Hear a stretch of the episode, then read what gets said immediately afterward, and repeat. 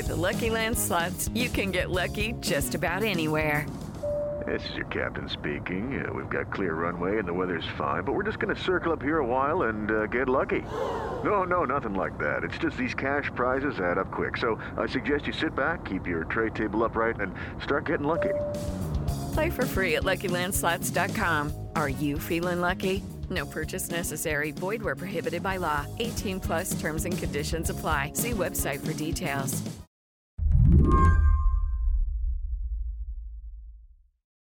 Every day for the last two weeks, Texas has set a new record for daily coronavirus hospitalizations. Since the state started keeping track of this metric back in April, this number hasn't surpassed 2,000 a day until this month, June.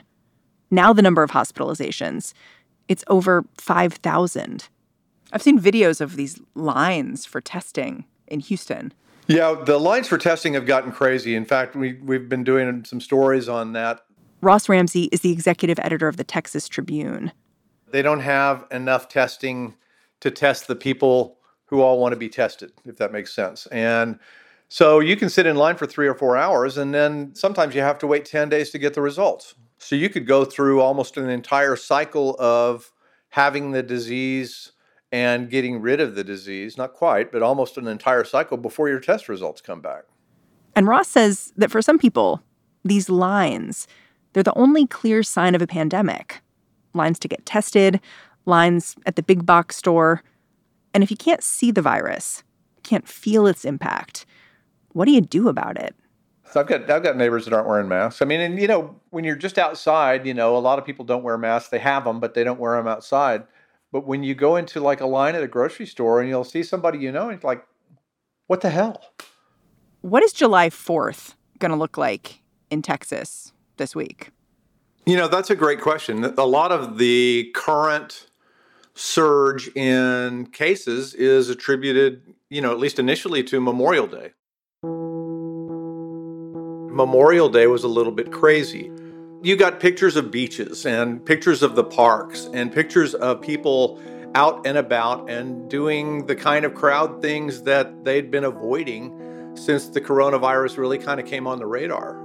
So the question on the July 4th weekend is how are people going to act and are they going to be out and about and how does that what does that do to the surge that we're already seeing in the numbers for COVID?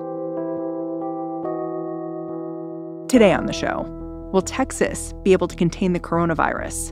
And what will it take? Looking back at how the state reached such a grim milestone offers a little insight into the kinds of challenges Texas faces now. I'm Mary Harris. You're listening to What Next? Stick with us.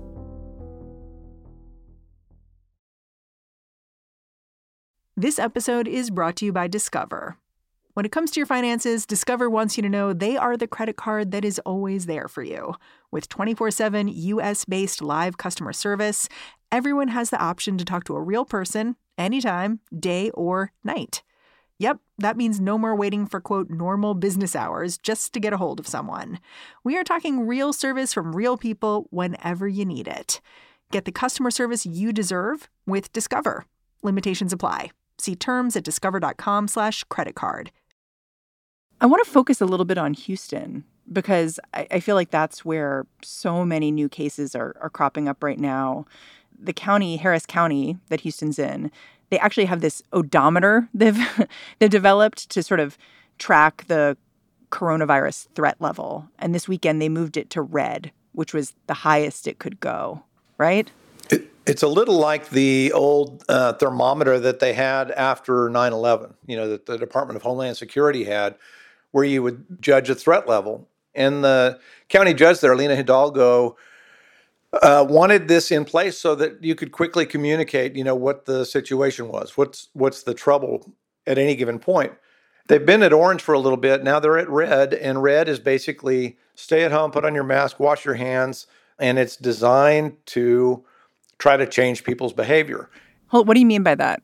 Well, you know, I mean, they're looking at the numbers of ICU beds that are taken, the number of ICU beds that are available, what's happened with hospitalizations. We're on the 16th or 17th day of record levels of new hospitalizations in Texas. and Houston has been feeling the brunt of that. She's looking at all these numbers. Everybody's looking at the same numbers. And in Houston, in the local sense, she's looking at those numbers and she's saying, move the dial to red. So that's what they're telling their citizens. You know, be careful, watch out. This is very dangerous right now. We're on high alert. Meanwhile, you're hearing from state officials and federal officials something a little bit different that's not necessarily situation red. It's like, you know, you really ought to be careful out there, but it's not the same thing. So if you live in Houston, Texas, you hear one thing from the governor, you hear another thing from the county judge, and it's confusing. Yeah. I mean, I want to focus on Houston too because it's a major medical center. It has a lot of hospital beds. So for them to say we're really feeling the brunt of it means that things are quite bad. Well, right. I mean, you know, they can they can put in new ICU beds. In fact, they're putting in uh, emergency beds at the NRG Stadium, which is where the Houston Texans play. So they're putting ICU units in there in tents on the field, you know, like you've seen in other communities. And right now, all of the projections are that they can handle this, but they're having to do extraordinary things, and all of those things strain your hospital staff. And you know, the governor has put out an order for Harris and three other counties to stop doing elective surgeries. You know, I'm hearing mixed reports from hospitals on whether they're actually doing that or not. So, part of the reason that people like Lina Hidalgo moved their little speedometer to red and say red alert is so people will change their behavior, stay home, put on masks, maybe slow this enough that you don't keep a spread going so fast that you run out of ICU beds.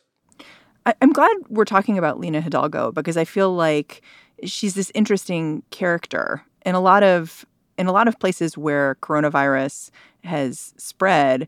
I'm used to seeing the mayor get out there and talk about what's going on. And, and I think that is happening in Houston too.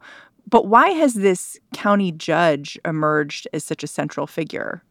One of the county commissioners there is a guy named Rodney Ellis, who used to be a state senator. And he told me one time that unincorporated Harris County, the part of Harris County that's not in the city of Houston or any of the other little cities about around it, actually has more population than Houston does.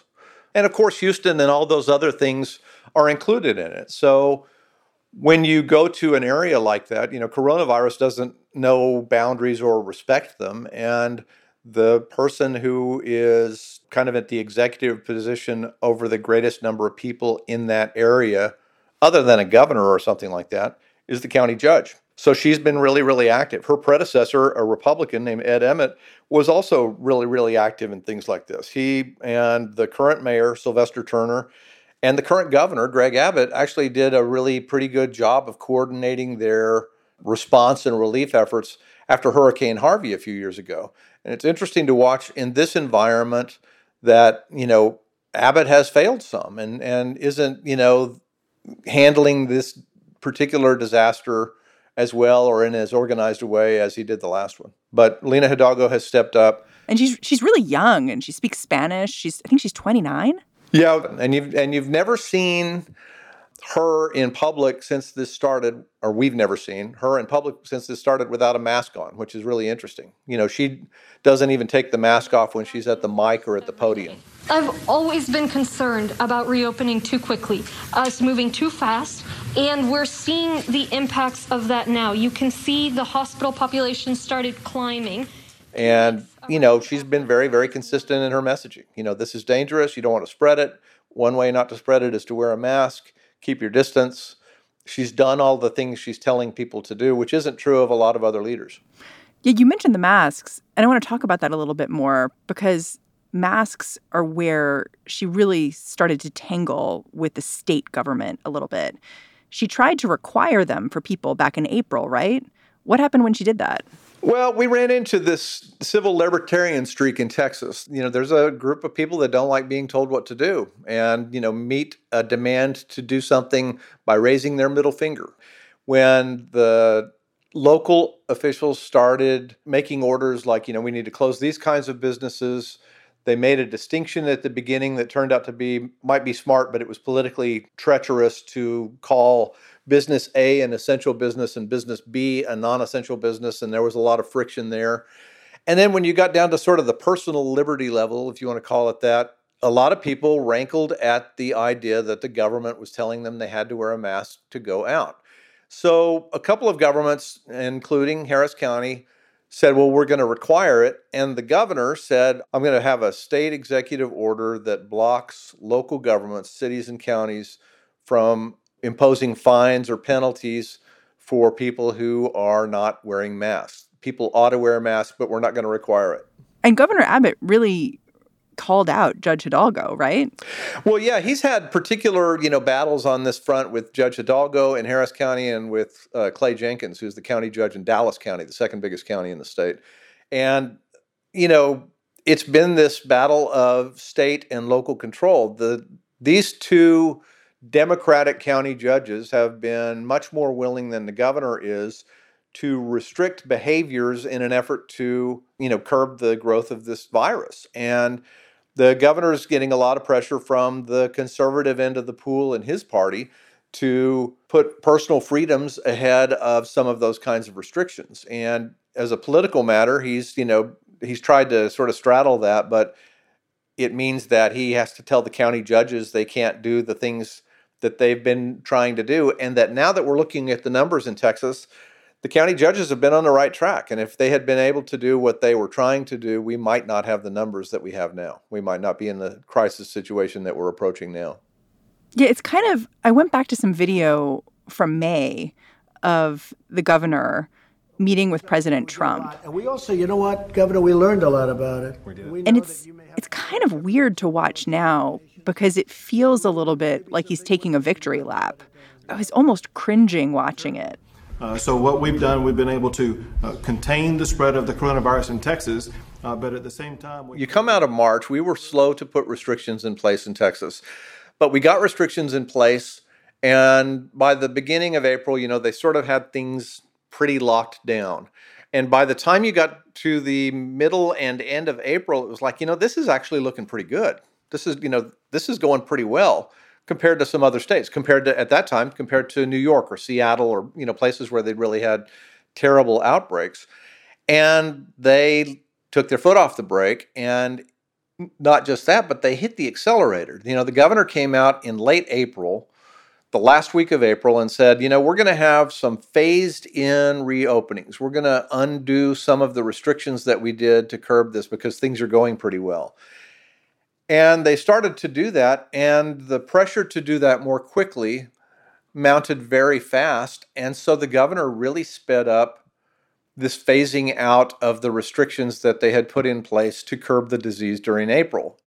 Slowly, COVID 19 cases started ticking up. In June, they started ticking up faster. And then in the span of a week, Governor Abbott went from thinking Texas had a good handle on things to thinking the state needed to go back into some kind of lockdown. And they were looking at something that they call the positivity rate, which is the ratio of positive coronavirus tests to all tests taken. And the trigger number for the governor and for a lot of public health officials is if that's over 10%, you've got problems. And that means that like 10% of people who are showing up to get a test are testing positive. So more of the people who suspect it are are right. Right. And so they're coming in, and, and we're now back at a number. I think the latest number was that I saw was 13%. Um, we hadn't seen 10% since early April. So you kind of see how this curve is going. It's interesting, about halfway through May, maybe the third week of May, you started seeing the governor come into press conferences with a mask on, which we hadn't been seeing before. We still haven't seen the lieutenant governor with a mask on. But the governor's come back in. He said he closed all the bars on Friday um, that had been open up to 75%. This past Friday. Right. He told restaurants to dial it back. That happens on Monday. So, where they had been able to occupy 75% of their dining rooms, now they're back down to 50%. I suspect that's going to go down again. He changed the numbers on outdoor crowds. Instead of an event being allowed to have up to 500 people, now it can only have up to 100 people. And he did this odd thing where he kind of found a way for local officials to require people to wear masks. And it was basically, he said, you can't require an individual to wear a mask and you can't, you know, fine them or jail them if they don't. But you can require a business to require employees and customers to wear a mask. So they started doing that. And you know, there's some practical problems with it. You make the grocery store the enforcer of the mask law, right? So if somebody comes in without a mask, you know, the, you know, a friend of mine was joking that maybe we ought to give all the clerks tasers. Um, it just seems really complicated because it's relying on a lot of individuals to do the work that you might expect the government to do. Right. And, you know, part of the problem here is that they're you know they've they've kind of worked themselves into a place where enforcement is very difficult. We had this famous sort of hair incident where hair salons and barbershops and stuff were told not to open, and that was part of the April restrictions.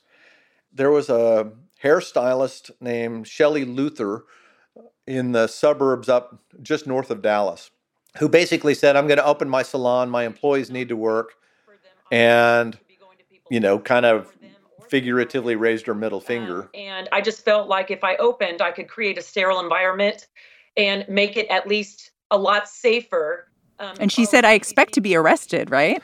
I expect to be arrested. And they took her to court. And the judge in that court said, you know, look, the law here is clear. The governor's order is that you can't open.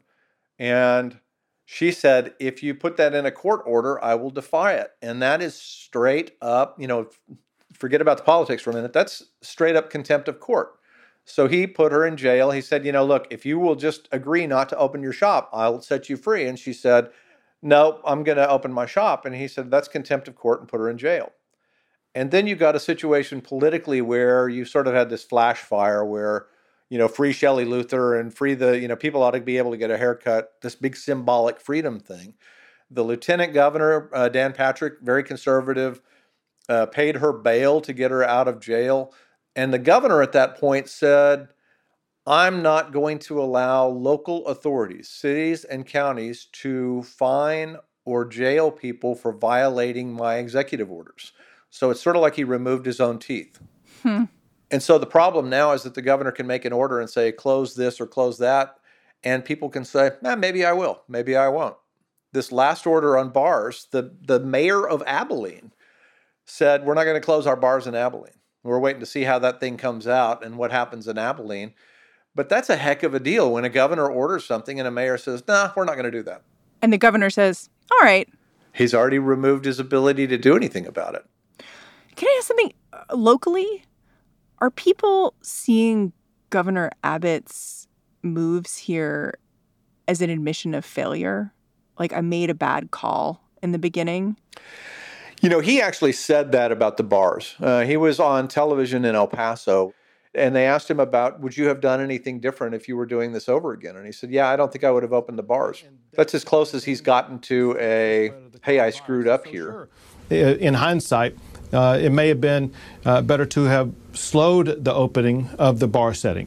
Uh, but again, Texas was looking so good even a month after uh, we had opened up. You touched on it really briefly, but I want to return to this idea. You brought up a completely separate agent of chaos, separate from the governor and the local officials, which is the lieutenant governor, Dan Patrick. And in Texas, the lieutenant governor has a lot of power and he's more conservative than your governor, Governor Abbott. You mentioned he paid the bail for this woman who was arrested because she opened her salon and he, just last week he was going on Fox News and saying, "Listen, we're not going to reverse ourselves. We're not going to go backwards." So, can you talk about Dan Patrick and, and his role here a little bit? Uh, sure. You know, he's you know really the political leader of the most conservative part of the Republican Party. He's a former radio talk show host in Houston. Um, he's really good at that sort of you know talk show clamor. You know, the sort of populist clamor that you hear on cable TV, and you see him a lot on cable TV. And people all over the country know him from earlier in the pandemic saying that older people like him look at this and think, you know, I don't want to wreck this economy and have a negative impact like that on my grandchildren, and suggested that he would rather some people die than tank the economy to meet the coronavirus. I'm sorry to say that I was right on this, and and I'm thankful that we are now Tucker, finally beginning to open up Texas and other states because it's been long overdue. You know, they told us he's been with the the folks who say you ought to be able to do anything. You ought to be responsible, but it's up to each individual to do that and not up to the state or the city or the county to tell us what to do. And he's been very defensive of the people who are sort of ignoring these kinds of restrictions and orders. So, has the governor lost control of his lieutenant governor? I don't think he ever had control of his lieutenant governor. And in Texas, you don't run as a ticket. These are all individually elected. You know, it may be that, you know, at any given time, I've been covering it for 40 years, at any given time, the governor and the lieutenant governor are politically at odds, whether they're in the same party or not. And Dan Patrick and Greg Abbott are kind of representatives of different parts of the Republican Party. Dan Patrick's support inside the party comes primarily from social conservatives and libertarians and you know the Christian right. Um, and Abbott's comes somewhat from there, but also from the you know the business conservatives, the tall building lawyers, and you know the the big banks and all of those kinds of things. He's one of the most prodigious fundraisers in the history of Texas politics and has put together a real juggernaut in Republican politics. And he outperformed everybody on the ballot in 2018, including Dan Patrick. So he's really the most powerful Republican in office, but he's not the most adept Republican in office. That's probably Dan Patrick. And when you get conversations or long lasting debates like the one over how to meet the coronavirus, and one speaker is Patrick and one speaker is Abbott. Patrick's more consistent, he's more effective, and he carries the day in a way that constrains what Greg Abbott's able to do. Even if he's wrong. Right. So if Greg Abbott comes out with a bunch of restrictions and the Dan Patrick wing of the party rises up and says, we're going to ignore all of that, and Greg Abbott buckles like he did, then Dan Patrick's carrying the day. Compare this with a hurricane. When you get a hurricane in Texas, you know, this whole sort of disaster machinery clicks in, and you've seen it a million times, you know, watching cable TV when Houston's flooded or whatever. You know, everybody puts on their sort of disaster shirt. You know, they've got on their, you know, they look like work shirts, and the governor comes out with a with a patch on and all of that. And everybody kind of leans in and First, works to save everybody who's immediately in trouble. Second, works to rebuild, to tear down the things that were destroyed and to begin rebuilding them. This whole machinery kicks in. Everybody goes in the same direction with the same message. And that disaster machinery has been completely ineffective in the face of this pandemic. Hmm. The approach in Texas right now seems so reactive. I'm sort of curious about whether anyone is looking forward, like past the next couple of days or the next couple of weeks. Like, wasn't Texas a state where a judge ruled you can't use coronavirus as an excuse to get a mail in ballot in the fall? Like, what are they thinking about schools in the fall? You know, there are all these things where you would hope someone was looking a little bit ahead. Yeah, there are a couple of things going on here. You know, the one of the things in the past 10 days is that the governor said we're going to open public schools for in-person classes in the fall. And you get a lot of weird practical problems. Like, you know, if you are looking at an 81 seat bus that takes kids to school and you have to socially distance so you can now only put, you know, 10 or 15 students on your 81 seat bus how many more runs do you have to make?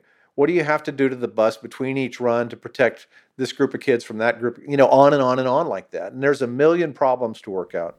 Hmm. There were two attacks on the election thing. Texas is one of, I think it's seven states that doesn't allow universal absentee balloting. We only allow absentee ballots if you're going to be out of the county where you're supposed to vote during the election, if you are over 65 or if you're disabled. And one of the attacks on the vote by mail thing was shouldn't everybody be allowed to vote because of the threat that they might get a coronavirus and that can be seen to be a disabling thing. So you could claim the disabling clause and get an absentee ballot.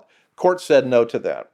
There's another challenge that could still perk back up before the November elections that says why is it constitutional for Texas to say if you're 65 years old, you can have an absentee ballot, But if you're 64 years old and 360 days, you can't. That's age discrimination. So that's still pending. But what it looks like right now is that the most voters in Texas are going to have to vote in person. To be fair, the future is pretty unclear everywhere right now.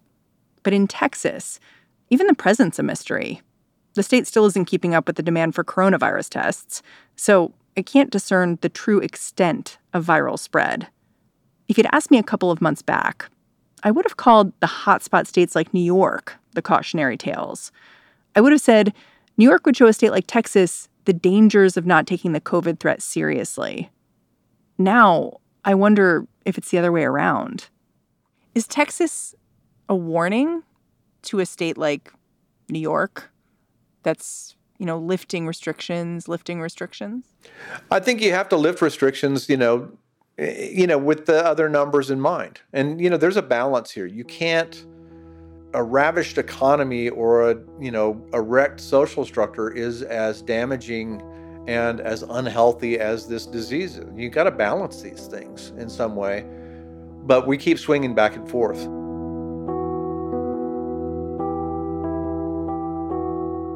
Ross, thank you so much for joining me. I really appreciate being on. Thanks. Ross Ramsey is the executive editor and co founder of the Texas Tribune. And that's the show. What Next is produced by Danielle Hewitt, Jason DeLeon, and Mary Wilson. We get help each and every day from Alicia Montgomery and Allison Benedikt. Thanks for listening. I'm Mary Harris. Talk to you tomorrow.